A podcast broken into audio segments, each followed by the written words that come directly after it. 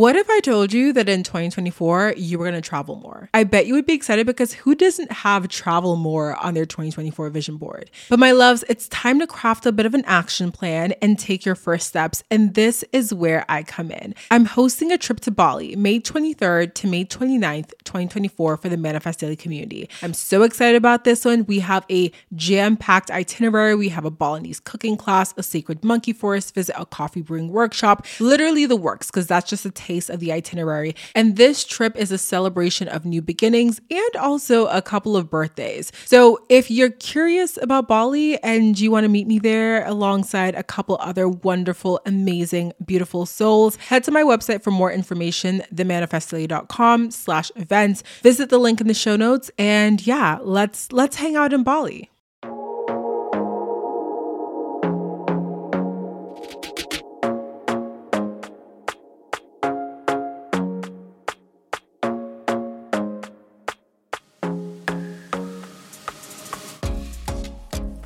Hi, my loves. Welcome back to the podcast. My name is Dheandra Nicolette. If you're new here, my love, welcome. I'm super excited to have you tuned in to your first ever episode of Manifest Daily. And of course, if you're an OG listener, thank you so much for being here, my love, and strap in for another episode of your fave podcast. So, okay, I want to set the scene because I feel so chaotic. I literally just, I think there's a theme here because I said this in the last episode too, I think, but I literally just put all my dishwashes in the dishwasher and I was going back upstairs to watch another episode of Psych, which, if you've never seen that show, it's so hilarious. I used to watch it all the time with my mom back in the day. And I saw that it was on Amazon Prime, and I don't know, I've just been rewatching old episodes of Psych. It's such a good show. It's about this these two friends, these two best friends, and one of them pretends to be a psychic detective and they collaborate with the police department to solve crimes. But the guy who pretends to be a psychic detect psychic detective, it's not that he's actually psychic, it's just that he's really good at spotting things and he has like photographic memory, so he's good at like picking up on little things that normal people just wouldn't see, you know? So anyways, I'm watching that show. So as I finish my dishes and I'm going back upstairs, I'm like, you know what? I want to record a podcast episode. I was itching to do this later, or not later, earlier in the day today. And I ended up just getting out of the house and kind of, you know, running a bunch of random errands. But I'm like, you know what? Let me sit down and do this. Because whenever I have the urge to sit down and do an episode, I love to really honor that nudge because I feel like those episodes are the ones that really hit home with you guys. And they're also the ones that for me are the most cathartic and the most helpful. Because as you know, or maybe you don't know if you're new here, I am a self projected projector. If you don't know what that means, please listen to the episode. Well, any of the human design episodes, but specifically the last episode I did, it was a human or the last guest podcast human design episode. Why am I struggling with my words? This is going to be a fun episode, huh? But, anyways, as a self projected projector, I find a lot of my clarity from speaking out loud. So, for me, whenever I need to solve a problem or kind of figure out where I'm at with things, it helps a ton to talk things out loud. And I didn't even realize like that's kind of what I was doing when I started the show. I just kind of wanted to talk and I kind of I didn't really have this big vision or agenda for starting a podcast when I did almost 5 years ago. I just I literally was like I love to talk and why not, right? So anyways, that being said, we're here. It's going to be a really chill, chit-chatty episode this episode. So snap in, snap in, strap in, grab a snack, get ready for me to butcher my words a million times in this particular episode. But we're going to talk about a lot of things that have been on my mind today in the past couple days. And we're also going to go through some questions because I used to do the Q&A episodes and I used to ask you guys to submit questions. And it's been a minute. The last one you guys submitted questions for was in May and I never recorded that one. So I actually went back and pulled the questions. And if you submitted a question and you know you've already kind of figured out what you're doing, I apologize that this is coming so late but I figured it would be also cool to include some of those in this particular episode. So, let's just go ahead and kind of catch up. And I want to dive in and talk about where I'm at. And I feel like I, okay, well, I guess I, we can address the elephant in the room because I'm sure I'll have put it in the title. Yeah, I'm considering leaving Dallas. So that's fun.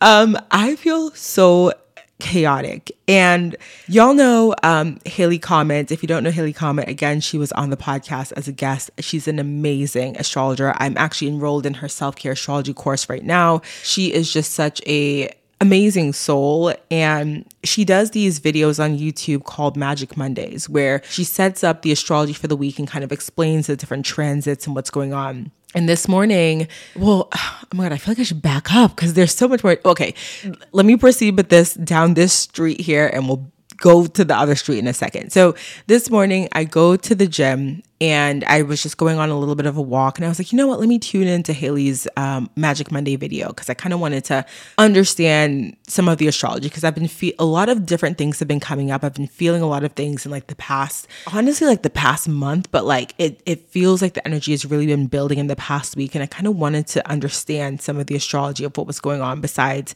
some of the high level things that I already know. So in Haley's video, she detailed, and I can't remember the exact transits and things, but she talked a bit about the Scorpio new moon, which would have happened yesterday by the time you guys are hearing this.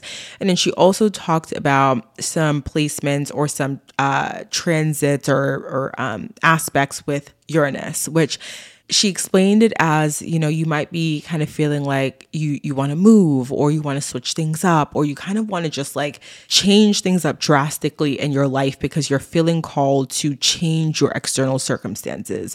And then she also went on to talk about how you know no matter how much you change your external circumstances you also you're always going to be you right? So if you're the problem let's let's just say like if this is a example of like a problem situation. If you're the problem and you go to a different environment you're still going to be the problem. So you've maybe switched up your environment but you're still like the problem. So the the problems the chaos the toxicity is going to follow you. So you know you also have to change the internal circumstances and environments as well.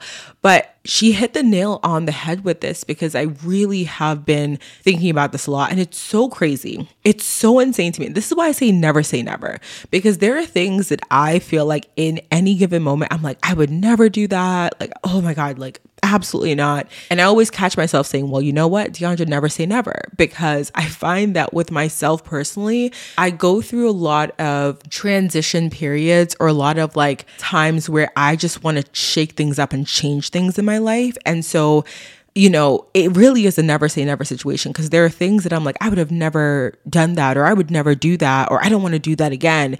And then I do it. and then I do it. And it's not to say that I'm fake, but I always talk about this too that you really have to honor the season that you're in and honor the version of yourself that's craving that particular change. And if, you know, a past version of you was like, I don't want to do this thing, it's it's not right, it's not aligned. But then things shift and you're, you know, you get different experiences or you have different data to work with in your life. And then all of a sudden you're like, you know what? I kind of want to give that thing a chance, or I want to give that person a chance, or I want to give that opportunity a chance. It's not that you're a fake person, or it's not that you never really knew what you wanted, but it's just that you have a different set of accumulated information and you're allowed to change your mind. You're allowed to switch things up if you feel that it's time to switch things up.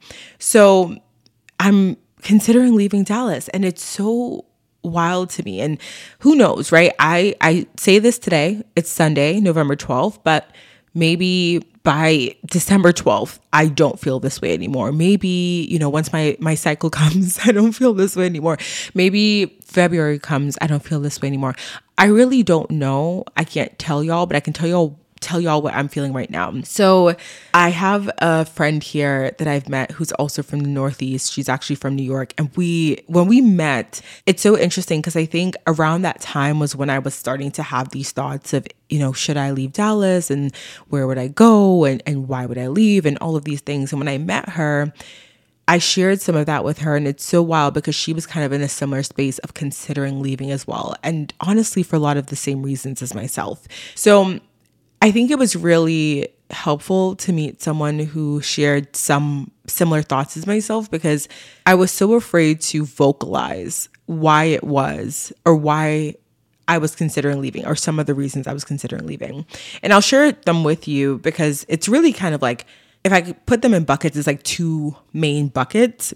The first bucket is the one that I feel the most afraid to share because I don't want to get judged on it. And at the end of the day, people are going to, you know, think whatever they want to think about you. So at the end of the day, like I can't control that. However, that's the one that I was feeling most nervous to share with anyone. And I wanted to talk this through with people in my life, but I was so afraid to share it with them because I didn't want them to think that, well, that's silly. And when I met this friend and we got into talking about it, we shared this similar reason as one of our reasons. And it felt so refreshing to connect with someone who felt the same things and know that I wasn't insane. So, y'all have heard me talk about dating in Dallas before. Here's the thing I recognize that dating it's about perspective. Some people are like oh it's, trash dating in my city trash dating in my city. I don't think it's the cities. I think there are people that aren't a fit for you everywhere you go.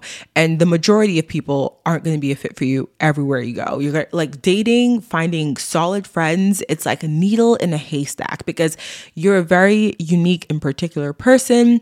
You need to have someone who like fits up with your very specific high priority values in a certain way and you need to fit with theirs in a certain way. And that's for any relationship, right? But moving to Dallas, I didn't really have a lot of time to do research or prepare. And I think that worked in my favor. I think had I sat with it and mulled it over and and over thunk the whole thing, I don't think I would have moved here. I don't think I would have taken the leap in the way that I did. But instead, it was something that I did very quickly and very drastically and dramatically. And because of that, I was forced to make a decisive decision and live with it. And then I found myself here. And the longer I've been here, the more, you know, I've gone from, okay, this is a completely new city. I don't know anyone to, okay, I'm settling in. I kind of know my way around. I know some of the cities. I kind of know the vibes of the different cities. I'm understanding things more.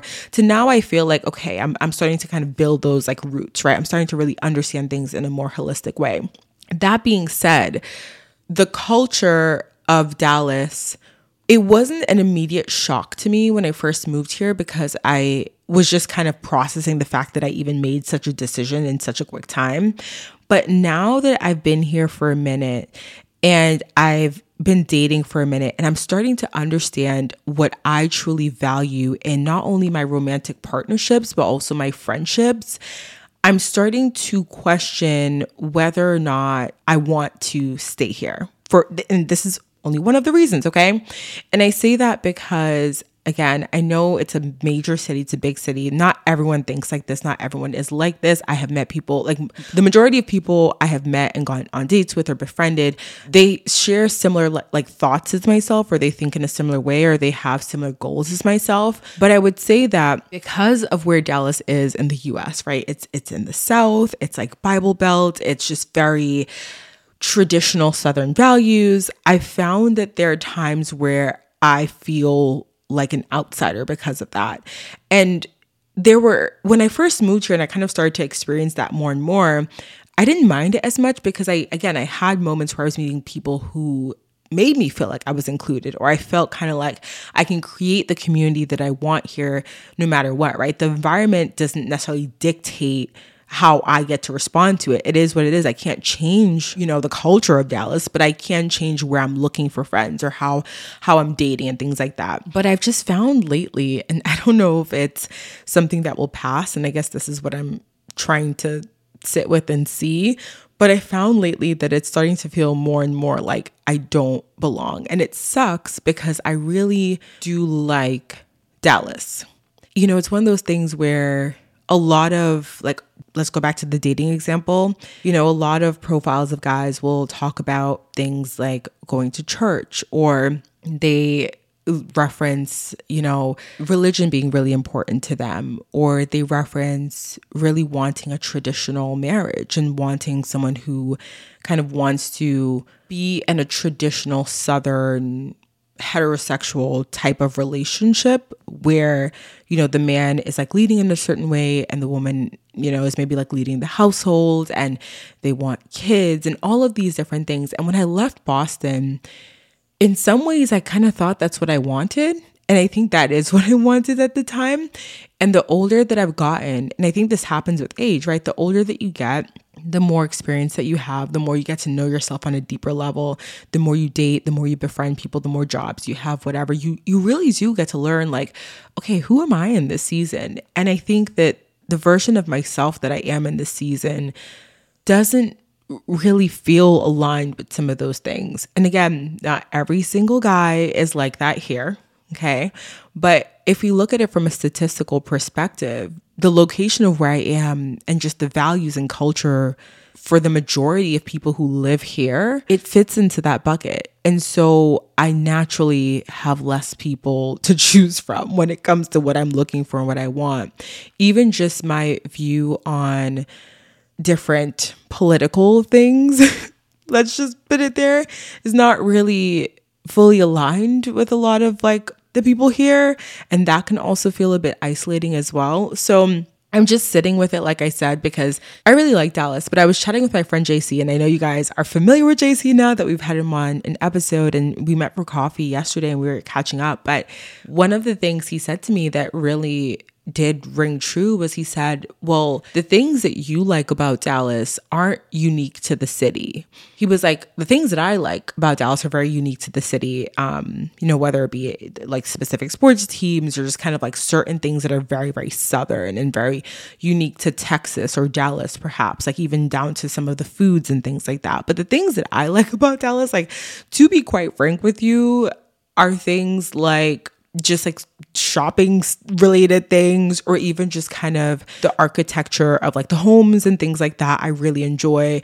But it's not something that is completely unique to this specific city. So when he pointed that out to me he was like you know this isn't a, a matter of like if you leave here you can't ever find anything that has like the things that you like plus more of the culture that you like. He's like, in fact, it's more likely that you can find a place that has the things that you like about this particular city, plus the culture that you feel that you're missing. Yeah, that's kind of where I'm at with it. And like I said, I was sitting with that and I was just like, oh, like I, you know, it, it sounds silly to be like, oh, you would move because of dating, which I, you know, and I want to do an episode on decentering men and decentering romantic relationships. And I know this seems completely contradictory to that, but I think it's it's less about the men and more about the values and the culture of the majority of the city. And again, I understand that it's a melting pot of people and, and there are a lot of transplants here, so not everyone thinks that way. But what I've also found though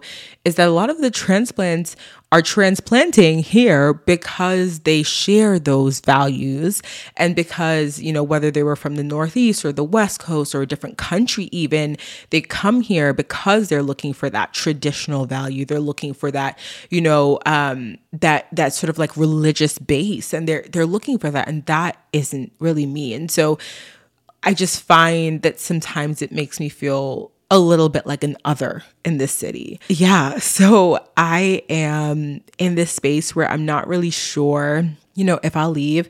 I have my lease here until summer of next year. And then I have to decide what it is that I'm going to do. And the reason I say never say never is because I'm actually considering moving back to Boston, which is so crazy to me. And this brings me to my second reason I love Boston as a city, but when I moved to Dallas, I said this to you guys so many times, but I noticed how many how much the sun comes out here. And I love the sun. I love sunny days, I love warmth, and so for me like the sun, the heat of Dallas, I thrive in that. Okay, Boston doesn't really have that like that. And so whenever I go back to Boston, it just feels so gloomy and I'm like, oh God, it's cold and it's rainy and it's like annoying.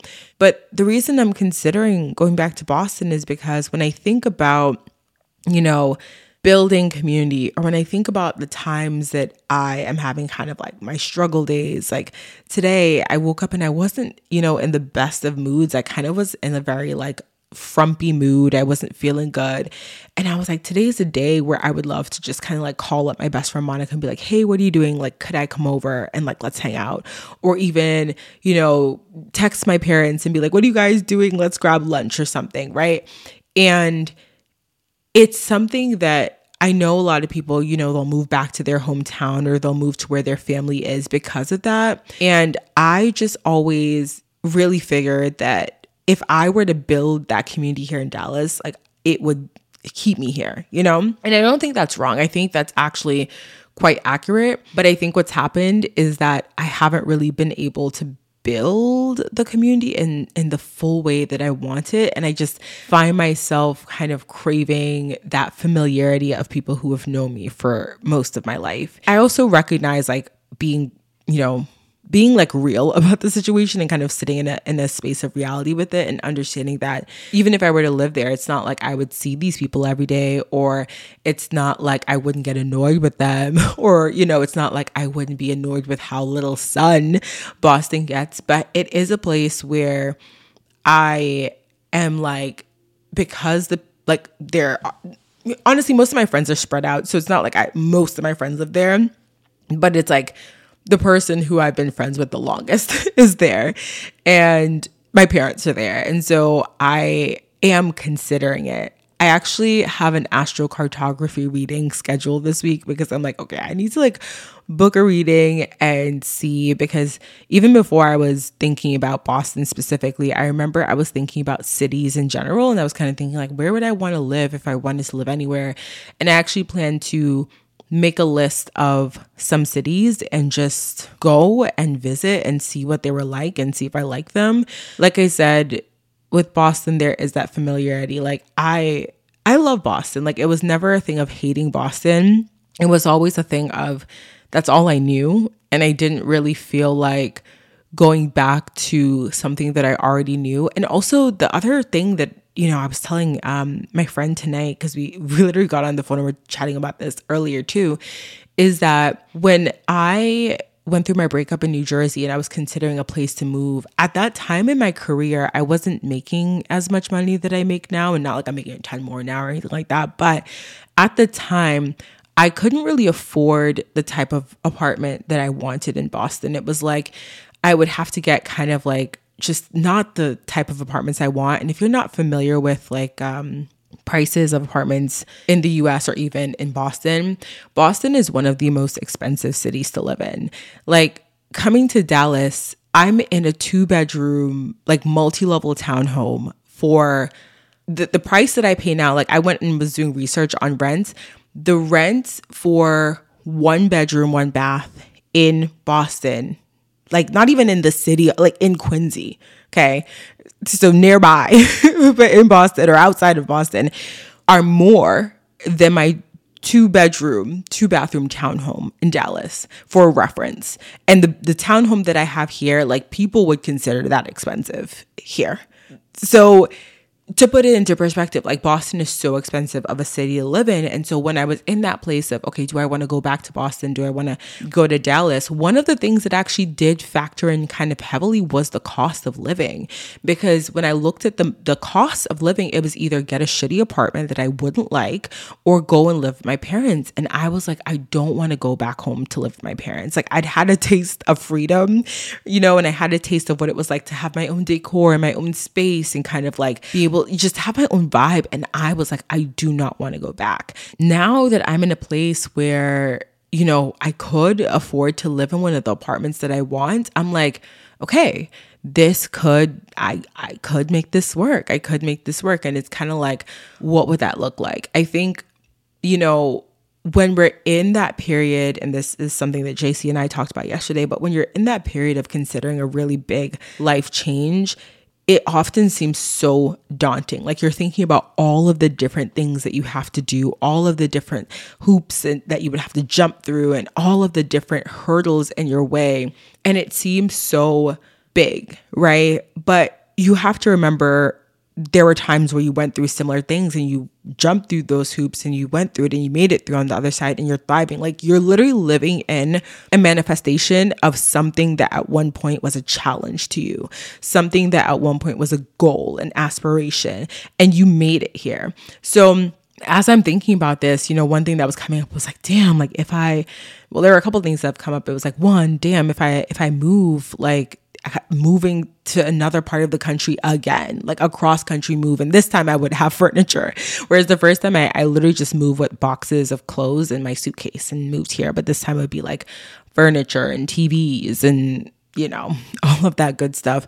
But I was like, if I could organize a move across the country in less than a week by myself and figure it out middle of COVID, I can move back to that same place if I wanted to, like not in COVID, you know, not middle of a pandemic. So um, that's kind of where I am with it. And yeah, I'm just trying to be like really open minded and not judge myself for this. Cause the other thing that was coming up was like this feeling of failure to have left Boston and come back. And I don't know why that is. I think, you know, part of it is just kind of that sort of uh, stereotype of the person that never leaves their hometown. I was like, I never wanted to be the person that had to leave to come back. And there's nothing wrong with that. Like, I logically know that, but I think when I think about it, there's a little bit of shame there of like, oh, like I, like I failed at being here, which is not true. I know it's not true, but it feels kind of like like, did I fail? You know? I don't know. I guess I just also going through my Saturn return and like I'm turning 30 next year. And I think there's so much coming up with that too, because I genuinely didn't see this being my life at 30. Not that it's bad, okay? Not that it's bad, but when it's just something that it's not what you saw, it's so, it, it's like you have to kind of get used to understanding that sometimes the life that you saw for yourself isn't what's best for you, you know? Because I think I, I saw a very like domestic life, and not to say that won't ever be my life, but I think that because it's not my life now and I thought it was going to be that, there is that that feeling of failure. And I think that's definitely exacerbated by this thought process of I might be leaving Dallas. And yeah, which is crazy because I don't know. I really don't know. We're going to have to sit with this because sometimes I think of things, I think I feel so strongly about it. And then a week goes by and I'm like, why was I thinking that again? but I will say that for how strongly I am feeling about it today, it's not something that came out of nowhere. Like, this has kind of been my thought process for a little bit now because of the fact that, like I said, just the values and things like that. Um, and then also just kind of really wanting to spend more time with like my parents and Monica. And I think that the if you have been around here for a while, you also know that I didn't have a really good relationship with my father for a while and like now it's in a good place. So I think there's also that part of me that's kind of like, okay, now that oh, girl, I'm feeling very emotional right now. But but now that we're in a good place, it feels like it's safe to come home. You know, it's like safe to go back because that was also another part of it is like I didn't want to go back to Boston because we weren't in a good place. When I left New Jersey, we literally were not speaking. And throughout the time that I've been in Dallas, like that relationship is healed. And so, you know, there's still more work to be done, but I think now that we're in a place of like, you know, we chat like multiple times a week and you know, he's someone that I feel like I can, I can truly count on. I feel like okay, maybe maybe it's time to go home because that community that I'm like I feel like it's missing. Like there feel there feels like there's just something missing. Like maybe it's there. And when I was chatting with my friend about it today, we were kind of talking about how, you know, again the the thing where you change the external circumstance but you don't change things. Because again if i were to go back to boston it's not like i can just hang out with my mom monica all the time. Like they're busy they have their own lives you know even my dad like he's busy he has he has like work or lunchbox lunchbox is busy lunchbox is booked and busy baby don't play with him okay? He has things to do honey.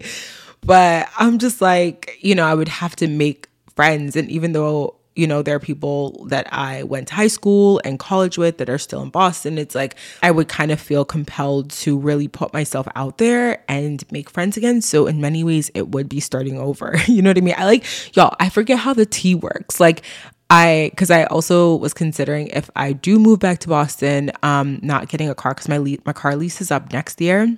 So I was thinking, in order to afford these freaking expensive ass apartments, your girl might just like not have a car, which is so like crazy to me because I'm very much like a person who like loves being in my car. I'm a car girly, okay?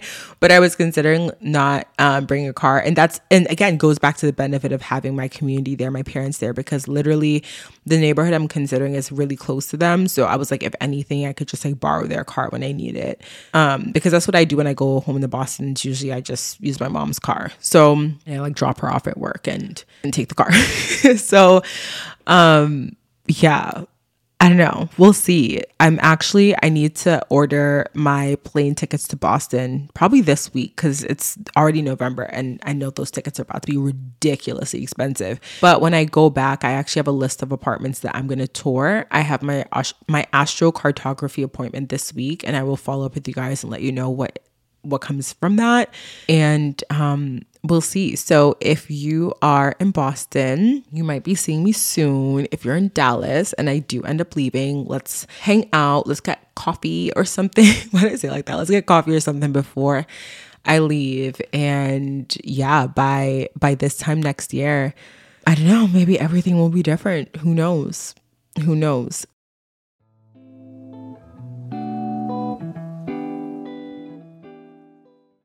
About a year ago, I wanted to elevate my health and wellness journey. I was so tired of taking all these different supplements every single day, so instead of adding more, I decided I wanted to simplify and try AG1. It's one of the best decisions I made in 2023. I now feel more energized and mentally clear daily. My skin has even more of a healthy and brighter glow, and my digestion has improved.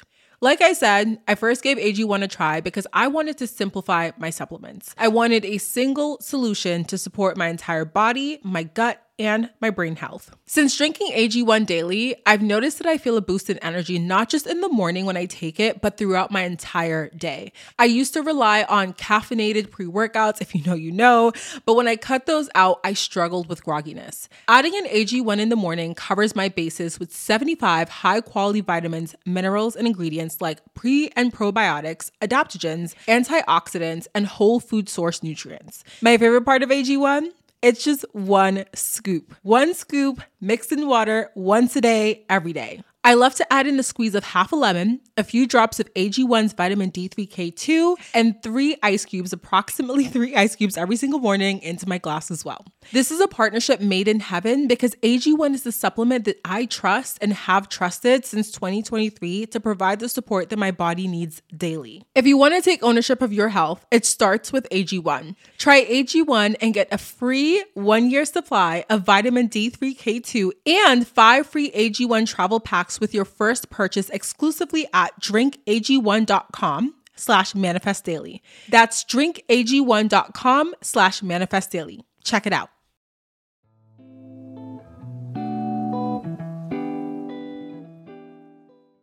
Okay, let's go ahead and transition into the questions. Oh, before we actually transition into the questions, I want to recap my trip in Mexico a little bit for you guys because I got a DM about this and I was like, I can recount a little bit, but maybe not too much because it was a work trip actually. So, as you guys know, I work for a media company. I work uh, in marketing, social media. Yeah, I do have a nine to five because listen, the bills have to get paid. Okay, honey have to get paid. So we had our company retreat, which we hadn't had an actual full company retreat since I think like 2018 or 2019. And I started at the company in 2020. So I've been on like trips with that company and met my some of my coworkers, but I haven't met a lot of them because we're all remote and like work in different like states and countries and things. So we had this retreat in Mexico City. It was so cool going to Mexico City. First of all, the traffic in Mexico City, if you live in Mexico City, how are you doing it? Because the traffic was crazy. Like we had such a packed schedule for the things that we are doing every single day. And every single day we were running like an hour to two hours late because of traffic going from different places, which was so wild to me. Um, it was bumper to bumper. Okay. But it was such a good experience. I feel like you know, when you're working remotely, it can get really easy to feel like you're siloed off from your team as if you're kind of like you're working and you're doing the things, but you can kind of lose sight of the the collective goal and kind of the reason for doing things or even just kind of like lose that motivation and inspiration to do stuff. And i feel like whenever i meet coworkers in person whether it's at you know i've gone to like different um events and conferences with the ceo and like the sales team or whether it's with my team the social team going to conferences it just brings about this like renewed sense of collectivism and wanting to really show up my best at work and I got some amazing ideas for things I want to do with my team. I also feel like there are times in my job where, you know, I get into this rut almost of doing the same things with my team, like not really thinking outside of the box. And one of the reasons I wanted to work in marketing was to have those abilities to think outside of the box and come up with really cool campaigns and push the envelope in different ways and be creative. It's literally a field of being creative, right? And I feel like I haven't really been doing that as much in my role.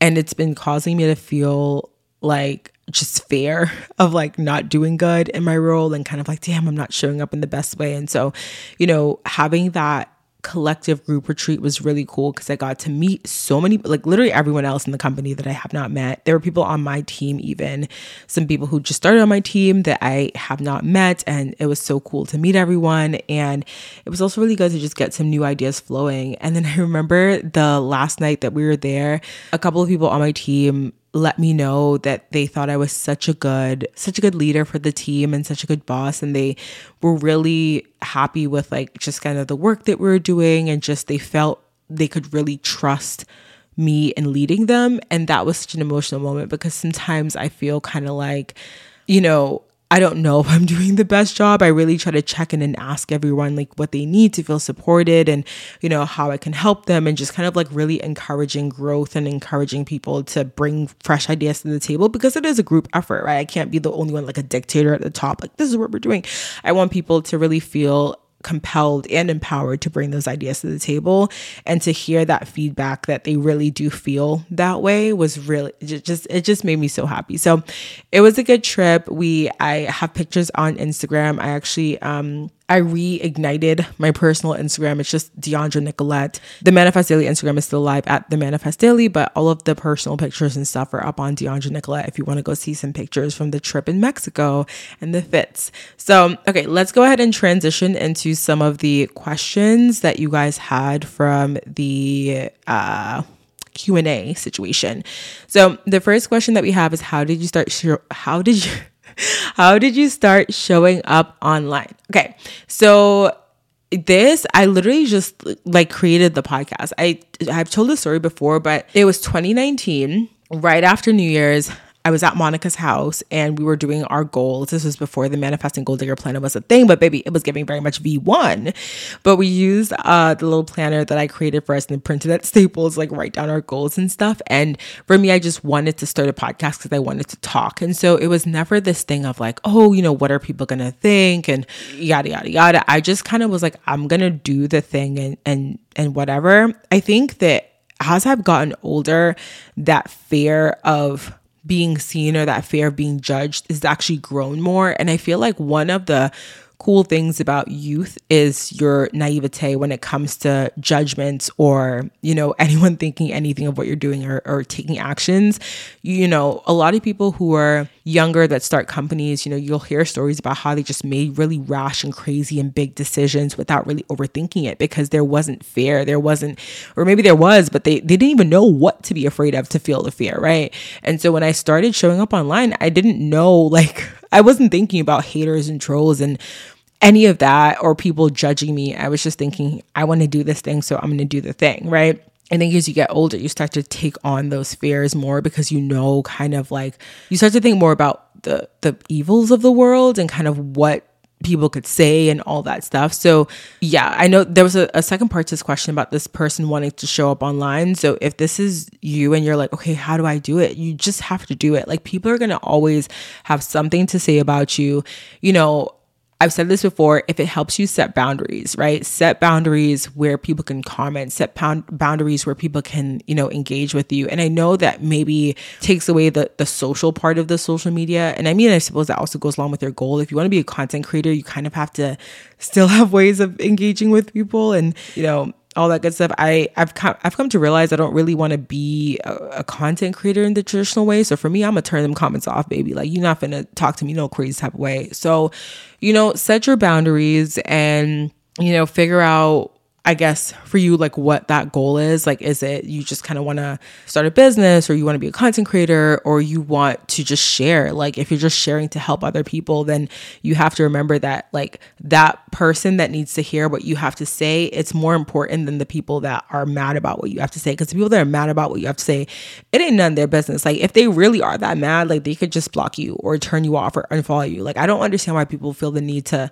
follow along and, and, and talk back and talk shit. It's like, don't you have don't you have things to do? Because I know we all have some errands to run. So, anyways, yeah, at the end of the day, you literally cannot control like what people think of you and what they say. But like if that's something that you're so excited about and wanting to do, that is worth way more than what other people have to think about it, you know? Okay. So the next question, someone says, I currently have a good paying job, but it's a far commute and I work weekends. It's kind of affecting my mental health, but I've been looking for new jobs and it seems like I get interviews for lower pay, but the schedule I want, I need advice, pros and cons to both, not sure which one is the better option. I'm going to always advocate for the mental health. and okay, listen, easier said than done, right? Because this involves money. I would like look at it from a practical sense, right? If the pay is significantly lower, like if you would have to change your lifestyle, you now have to evaluate whether or not you can do that. If it means maybe you have to move, if it means getting a roommate, if it, if it means eating out less, like what are the sacrifices that you have to make? Like I said, this move for, I'm going to just bring it back with this example, me considering moving to Boston. You know, I am with understanding the rent is higher, I have already like made the decision that if I were to do it, I wouldn't like I would not be working at Equinox. Y'all would not be seeing me at Equinox in Boston because baby, that membership option over there is a different price tier. that I, yeah, no. So it's like in my head, I'm like, that's a sacrifice that I would have to make to live in an apartment that I really like. So if for you, you know that you can take the lower pay and it maybe it's like eating out less maybe you know you don't have a gym membership anymore but you just use your apartment gym. Maybe you um maybe like i don't know what are the other changes you can make to your budget that you would it would help you accommodate with like the lower pay? If it's doable, I would say do it because I found that, or the other option you can do is like keep the good paying one and stack up a little bit like save a little bit and then like leave and then get one of the the lower paying ones. Because i find that the jobs where your mental health is in jeopardy like it, it really is not worth the money. Like i know and sometimes the money be real good. It'd be real good with some of the you know, jobs but baby because like it takes such a toll on you. And i've on my in my experience i've had a job at a really well-known company and and, and I it it was not good for my mental health and I had to leave because I was just like, yeah, and I remember having to pay back the bonus they gave me because I left early on. I knew it was cuz if I stayed there like my mental health would be severely affected. So I would always excuse me, I would always advocate not me burping on the I'm sorry. I would always advocate for um mental health. Like, because at the end of the day, if you don't have your sanity, if you don't have your mental health, if you were making money but you were depressed, like, come on, you know what I mean? It's just, it's so not worth it. It's so not worth it. And the other one, like, you have the schedule that you want. So think about it now. It's, you know, it's now you can do things on the weekends. Now you can kind of have more of a social life. It sounds like just I would really always advocate for that. And for me, it's always been a thing about like freedom and time freedom. Next question is I have a career partnership with my ex baby daddy, and he thinks he can talk shit to me and downgrade me. Ooh, ooh. I wish I could cut ties completely, but for money reasons, I can't. What advice would you give me? Well, I don't know. Because, see, the thing is, you're telling me you can't cut ties completely. But here's the thing. Here's the thing. You're not about to talk to me no type of crazy way. That, like, first of all, okay, so I understand if y'all have to, like, have a career partnership. So maybe you have a business together and, like, you can't cut ties because now you're going to lose your your business but you need to tell that man and i'm sure i don't know maybe you have done this or maybe you haven't done this but if you haven't done this i would definitely like let him know you're not about to sit around and just take his shit talking because it sounds to me like if he's talking shit to you and downgrading you, he probably thinks that he can do that. And so you have to show him like he can't do that.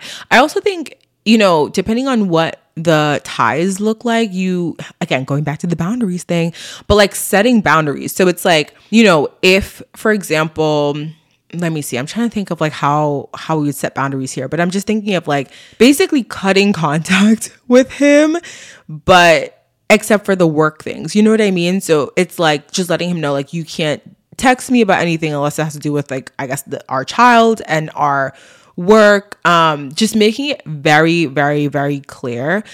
I don't know, like that's tough because I don't know exactly what the business is. Because I'm like, girl, maybe can't you? Mm, is there any way you could get out of the business? Because I don't like that. I just don't like the thought of like I guess someone feeling like they could talk shit to you. And I also wonder too if it's a situation where he has control over the money or he has like, he's like holding something above your head. Cause if it's something where he is in a place to control more of the money or something and he kind of feels like he has that power over you, like he gonna keep talking that shit because at the end of the day, like he really does have the power to take the money away if he's in that position, obviously. But yeah. So I don't know. My advice is boundaries here if you can like find a different job or if there's any way to like sever the ties as much as possible with business. So if that means something like you change your personal number and like but then I'm like if you get a business number and a business phone and you tell him like oh, only text me about, about business on here, he don't sound like he gonna listen. he don't sound like he'll listen. So people like that, like I feel like people who transgress over the boundaries as I always talk about. I I truly personally think it's the best thing to just cut them off completely because they it, it's it's it's a mental illness. Like they don't get it. They don't get it. They're gonna keep doing that. Um so yeah, if you can set as many boundaries as possible and then like if there's any way to find either a different job or to sever ties or I don't know why I'm thinking like if you can involve a lawyer somehow, which I don't know if this is, I am no lawyer, so I don't know if there's even like a legal way to do this, but just to legally set boundaries, like maybe drawing up some sort of not a restraining order, but something that basically says like this person can only talk to me about the business, about our child, and nothing else. Like, I'm sure there's some type of law or some type of thing that you can do, or maybe there's not, because would that go against the Constitution? It might, it might, it might but wouldn't a restraining order go okay? Anyways, but yeah, if you could do something like that, and if you have any, I'm sure if you go to a lawyer and you have like proof of him just saying the most vile shit, like I'm sure there's something they can do to make sure that he has boundaries that are legally enforced. So if he starts talking some type of crazy shit, you'd be like, I'm gonna sue you. I'm gonna sue you. I don't know if that's how it works, but it sounds like it could be a thing. So I would look into that. Okay. Someone saying, How can I open up for new relationships when I feel like there's no hope? Well, I would say, I read that really wrong. Really, written wrong. I read that really weird. Let me read that again because I feel like I just said that and butchered it weirdly. So, how can I open up for new relationships when I feel like there's no hope? So, you got to have a little bit of hope because if you have no hope, honestly, there's there's not that there's no point, but what's that quote? Your reality is perception or your perception. I'm butchering that quote, but you guys get what I'm saying, right? It's literally about how you see the world is going to be what's reflected back to you. So if you are someone who says, all people suck. I'm never going to have good relationships. Everyone, you can't trust anyone. Everyone is just a bad person. That's what you're going to see reflected back to you. You're not going to see the good people who want to show you love. You're not going to see the trustworthy individuals. You're going to see more of like what you're saying and what you're what you're putting out there essentially.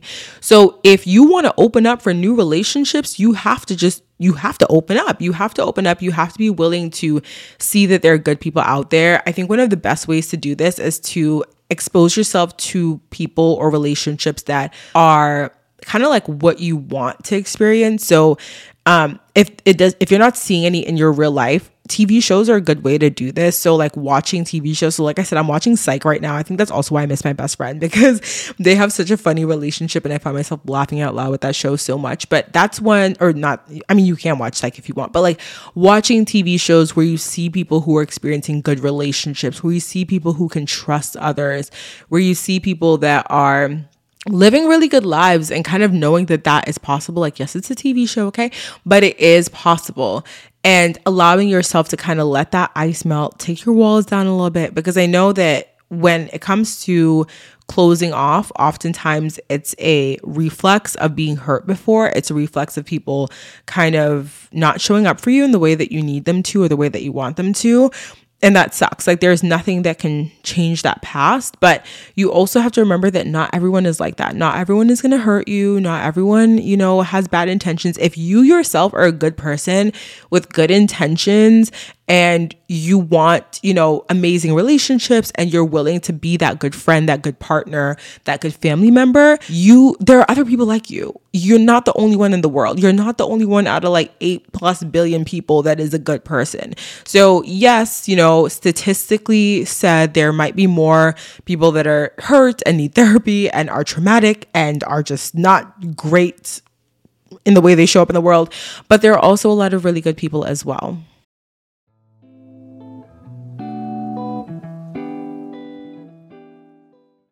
About a year ago, I wanted to elevate my health and wellness journey. I was so tired of taking all these different supplements every single day, so instead of adding more, I decided I wanted to simplify and try AG1. It's one of the best decisions I made in 2023. I now feel more energized and mentally clear daily. My skin has even more of a healthy and brighter glow, and my digestion has improved. Like I said, I first gave AG1 a try because I wanted to simplify my supplements. I wanted a single solution to support my entire body, my gut, and my brain health. Since drinking AG1 daily, I've noticed that I feel a boost in energy not just in the morning when I take it, but throughout my entire day. I used to rely on caffeinated pre workouts, if you know, you know, but when I cut those out, I struggled with grogginess. Adding an AG1 in the morning covers my bases with 75 high quality vitamins, minerals, and ingredients like pre and probiotics, adaptogens, antioxidants, and whole food source nutrients. My favorite part of AG1? It's just one scoop. One scoop mixed in water once a day, every day. I love to add in a squeeze of half a lemon, a few drops of AG1's vitamin D3K2, and three ice cubes, approximately three ice cubes every single morning into my glass as well. This is a partnership made in heaven because AG1 is the supplement that I trust and have trusted since 2023 to provide the support that my body needs daily. If you want to take ownership of your health, it starts with AG1. Try AG1 and get a free one year supply of vitamin D3K2 and five free AG1 travel packs with your first purchase exclusively at drinkag1.com slash manifest daily. That's drinkag1.com slash manifest daily. Check it out.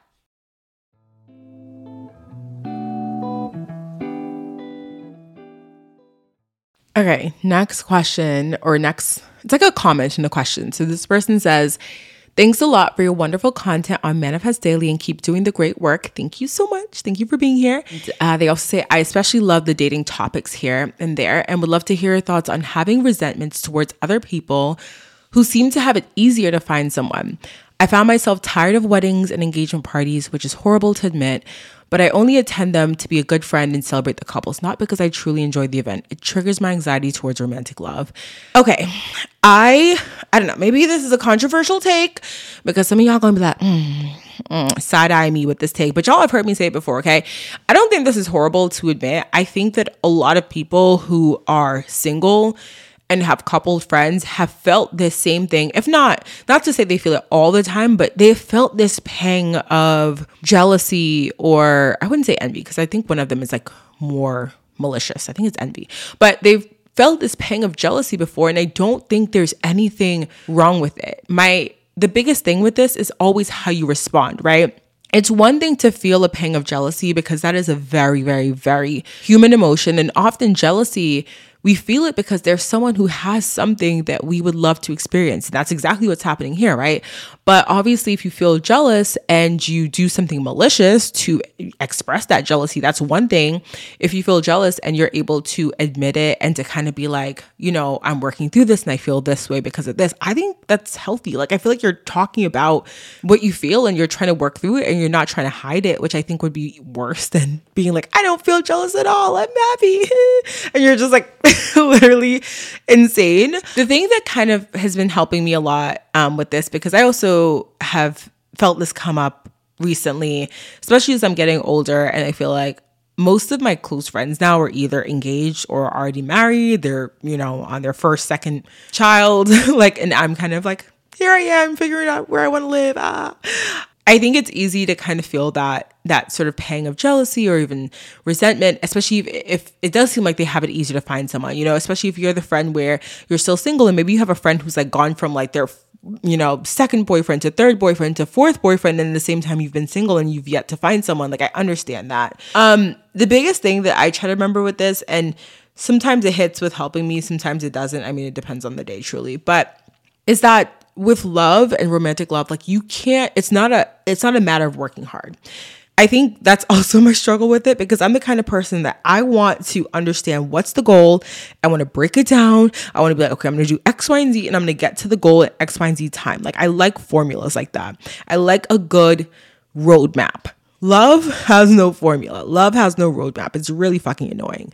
I cannot tell you how much it irritates me. But that being said, it's not necessarily like that I guess like they do have it easier in a way, but it's not that they're better than you or doing something different than you. It's just that when it comes to love, it's very much kind of like um uh a time and place thing. It's very much like random and sporadic. If it's your time, it's your time. If it's not your time, it's not your time. There's literally nothing you can do about that. And trust me, I'm the person that I have been on all of these apps. I'm I'm back girl. I know I'm on the apps, I'm swiping, I'm updating my profile, I'm changing the pictures, I'm writing out these prompts, I am telling people I'm, I'm going, telling people I'm single, I'm going to speed dating, I'm doing the things, right? And for some of y'all listening, I know you're probably like, well, that's why you single, girl. Because mm-hmm. they always say it's when you stop looking. But let me tell you something about me. I'm a persistent ass person, okay? I I am the kind of person that you tell me I can't have something and I work harder. So, really and truly, the people who are like, you gotta stop trying, it'll come to you. Wrong person. Don't tell me that because guess the fuck what? I'm gonna keep trying harder and it's really problematic. But, anyways, that being said yeah it's it really is kind of it's it's luck it, or not even luck because i don't really believe in luck it's divine timing because i was also going to say it's random it's none of it's random none of it's luck none of it's coincidence it's their time and, and that's what it is. It's not your time yet. The other thing too to remember is let me tell you something right now. The grass is not always greener. Okay. And that's something that I've also had to come to find out is sometimes you think like, oh my God, they have the most perfect relationship and oh my God, da, da, da. And the whole time behind doors, it's a lot of arguing, it's a lot of fights. And not every relationship is like this, right? I know that there really are some couples that are in good relationships and, you know, relationships are ups and downs, anyways. But I also say this to say, like, it's not always what you see. It's, and so it doesn't really help to envy something that you don't really understand fully what's going on behind closed doors. So lately, I've just been focusing on me. And I think that you know, it's it is hard because when you're seeing it happen to everyone, it kind of feels like you're missing the boat in some ways. But I just try to like live my life through this lens of okay, if I were to never get into a long term relationship, if I'm going to be single for the rest of my life, like how do I want to live my life? What would make me happy? And live from that perspective. And yeah, but I do understand exactly what you're saying. I haven't really had to go to a lot of like engagement parties or weddings because everyone's kind of in a different place. um, and COVID was a thing, but I can, you know, imagine what that's like. And I think that your time will come. I don't know when. I wish I could tell you that. I, I mean, I, I, I really, really wish I could because I sometimes think that would help to alleviate the anxiety. But I also just think that, yeah, it's just tough. And I feel like sometimes it might feel like no one really understands where you are, but guess what? I understand. Okay, I understand where you are and I get it. And our time will come.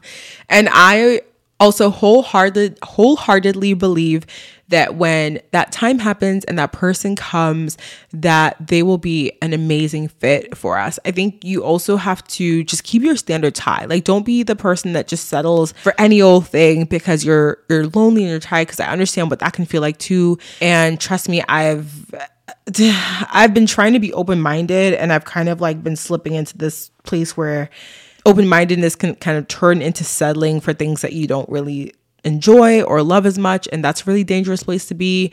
So keep those standards high, know what you want, know that it's out there. Again, so many people on earth, like, yeah, and also to expand your, I guess, like radius of where you think you'll find that person. I was telling a friend this today because I was like, it's so crazy that people expect their soulmate to live within a five to 10 mile radius. I mean, granted, people are meeting people in that like range, you know what I mean? But who's to say that your soulmate's not in like Costa Rica or not in like Jamaica? I don't know. But just keep an open mind, keep an open mind, travel, explore, live your life, and that person will come. And I think it'll be an even better thing if you have a really good solid foundation with yourself and with your life for when they come in because now you'll be able to be like okay i you're here because i want you to be here not because i need you to be here and it's just kind of a, a richer relationship i think when it starts from that basis okay the last question, I think this is the last question. Okay, yeah, it is. So this one was supposed to be a podcast topic idea. I actually got an email. This person submitted a um, request on my website at not at www.themanifestdaily.com, but um, this is about saying difficult things. So this person says, um, saying difficult things in the beginning of a relationship. I just have a few months with my boyfriend, and he practically moved in from the first day I invited him over. It became a huge deal because of rent and food. How can you tell someone you are not ready to live with them, or just any boundary without being mean or pushy about it? How can you tell when you're being manipulated? Or being genuinely dealt with. Okay, so I would say when it comes to telling someone Get, setting a boundary and not being mean or pushy. Again, this goes back to I am gonna keep quoting this damn book until I don't even know until forever. Okay, but the the quote in the book, "The Courage to Be Disliked." Like, the, read this book. Okay, first of all, read this book. But when it comes down to setting a boundary and coming off as mean or pushy, your responsibility is to set your boundary. Your responsibility is to say, this is okay with me or this is not okay with me. I like this or I don't like this. X, Y, and Z, right? That is, that's on you. Whether, and obviously you're to deliver that respectfully, as respectfully as you can. Just be clear, you know, d- don't, don't use me names. Don't like you know, blame someone. Just be like, this is what I need, or this is this is my boundary, and just let them know, right? Their responsibility is to either decide whether or not they want to adhere to that boundary. Can they actually do it? Do they care? And if it comes off as mean or pushy to them that you are being clear about what it is that you want and deserve and can handle and cannot handle, that is not a you problem. Okay. I also think, and I don't know if this person is a woman, but Actually, I think you are a woman. I think you are. But I also think there's a, a, a thing too in society where, as women, when we are very clear and when we set boundaries and when we are upfront about what it is that we want and don't want and and you know what our standards are we get a lot of shit for it like a man will be like he'll put his foot down and we'll be like oh yeah mm-hmm. an alpha male right there he's assertive he's confident a woman will do the same exact thing and you'll call her a bitch and let me tell you something right now if you want to call me a bitch you can call me a bitch but i'm gonna tell you what my boundary is. And I'm gonna tell you if you did something to upset me, and I'm gonna tell you how I feel about it. So I feel like you literally, you know, whether or not that person thinks you're mean, it is within your responsibility to communicate what your boundaries are. Because if you don't, and they are doing all types of shit that just it's not sitting right with you, you it like you can't even really blame them because you never communicated what your boundary was. So now they just acting a fool, and because you never told them, baby, don't do this, they gonna keep thinking it's cool to act a fool with you. So you have to be very, very clear. And again, whether or not they think you're mean or they don't like it, that's not their that's not your problem. That's not your problem. It's literally not your problem. And in terms of how to tell when you're being manipulated or being gen- genuinely dealt with, I think it, I, I feel like it kind of comes with experience of different relationships because I feel like I'm to give an example of when I first started dating. I wasn't the best at telling when guys just wanted to have sex with me or if they were genu- genuinely into me. I wasn't the greatest at kind of telling, you know, if someone really liked me or was interested or if they were like I couldn't really tell and I was very naive in my approach to dating and men because I was so you know open. And i think there's there's a difference between being very like naive and being open but also being smart about how you're being open and having boundaries right? In one case being naive you're just like la da da like everyone's good like da da da. And you're just like okay you you don't even have boundaries really because you're just expecting the best out of everyone which is not really how everyone shows up. And with the other one you're like open-minded and you're open but you also are very like smart about it. And so if something peaks a red a red flag with you you're very quick to be like oh no. Oh no. Like i'm open-minded but, but not that open-minded. You know what i'm saying? So i think the manipulation and genuine behavior thing I honestly feel like, at least in my experience, that came with time and different relationships. If you feel though something is off, like even the fact that you're asking me this question and kind of what you have stated in this, to me, it's giving red flag because why you moved into my house on day one? And then also, too, you mentioned it's become a huge deal because of rent and food, which again, I'm reading between lines here. But th- tell me if this is wrong, but it sounds very much like this man's not paying for the rent or the food. And if you are in my house and eating up all my food and, and, and, and stinking up my house and you are not paying rent, oh, we're to have a problem. Because what? So, yeah, if you feel uncomfortable with that, let him know. If you feel like there's something off about the relationship, whether you feel like, okay, maybe you do want, maybe you're okay with him renting or staying there with you, but you're like, I want you to pay X, Y, and Z amount of the rent, or I want you to handle the groceries. That is 100% within your right to state as what you need for someone to be living in your home. Okay. If they're living in your home all of a sudden and it wasn't discussed, something that was discussed before, you didn't talk about the breakdown of bills, all of a sudden they're here and they're trying to act like they could just be here freeloading. No. Because what we're not going to do is that. No. So you definitely have to have a conversation with this man. How can you tell him that you're not ready to live with him? How can you set that boundary? You just have to do it. Um, if it would make you feel more comfortable or if it would be easier because i'm the kind of person that i for a long time i struggle and i still kind of do struggle to have confrontational conversations with people because i get really emotional like it's just so annoying. I'm a cancer moon i feel like i cry for everything and it's not even that i'm sad it's just like i just start crying. But anyways that being said if you struggle with that as well what i always found helpful was to like write a note beforehand. So I know it sounds kind of silly to some. I don't, it doesn't matter. But you can write a note in your phone, whether you want to write it out like paragraph style or you want to do like bullet points of what it is that you want to say to him. And then let him know you want to have a chat at X, Y, and Z time.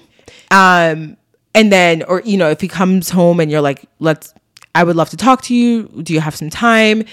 And you could whip that phone out. Okay. And you could just say, I just like jotted down a couple of notes, a couple bullet points that I want to go over um, and I'm gonna like look at my phone periodically. And you you know it doesn't matter. You can just look at your phone and reference your notes and talk to him and let him know what's up.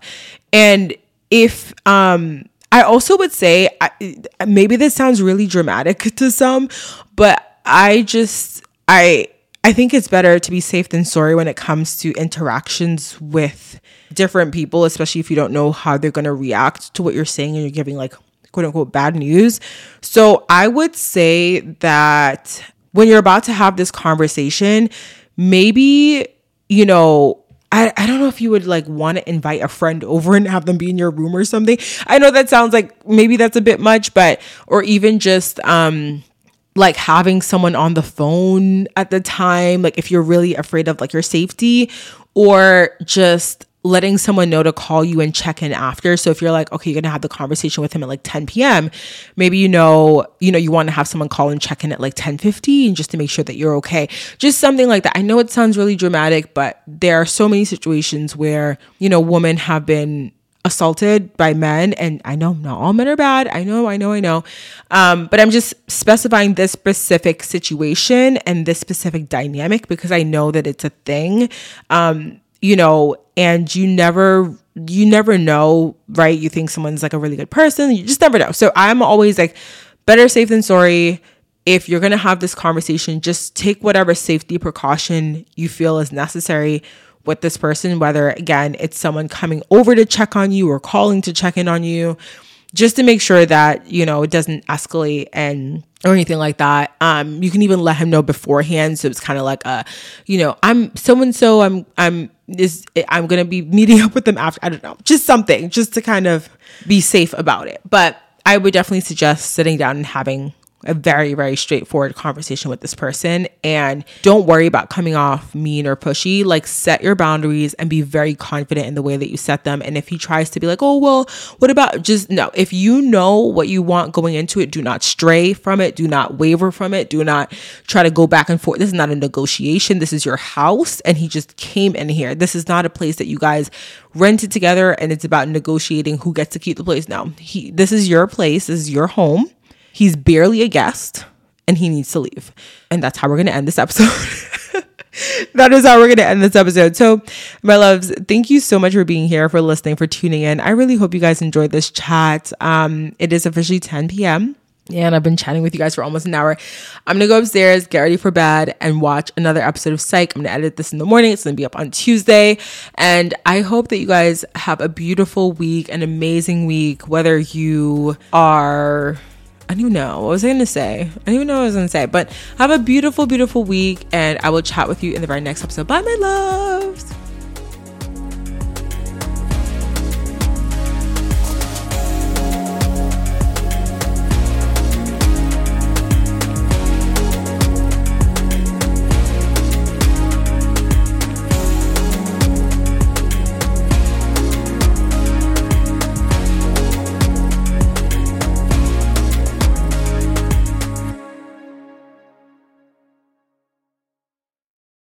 What if I told you that in 2024 you were going to travel more? I bet you would be excited because who doesn't have travel more on their 2024 vision board? But my loves, it's time to craft a bit of an action plan and take your first steps. And this is where I come in. I'm hosting a trip to Bali, May 23rd to May 29th, 2024 for the Manifest Daily community. I'm so excited about this one. We have a jam-packed itinerary. We have a Balinese cooking class, a sacred monkey forest visit, a coffee brewing workshop, literally the works because that's just a taste of the itinerary. And this trip is a celebration of new beginnings and also a couple of birthdays. So if you're curious about Bali and you want to meet me there alongside a couple other wonderful, amazing, beautiful souls, head to my website for more information, themanifestdaily.com slash events. Visit the link in the show notes and yeah, let's let's hang out in Bali.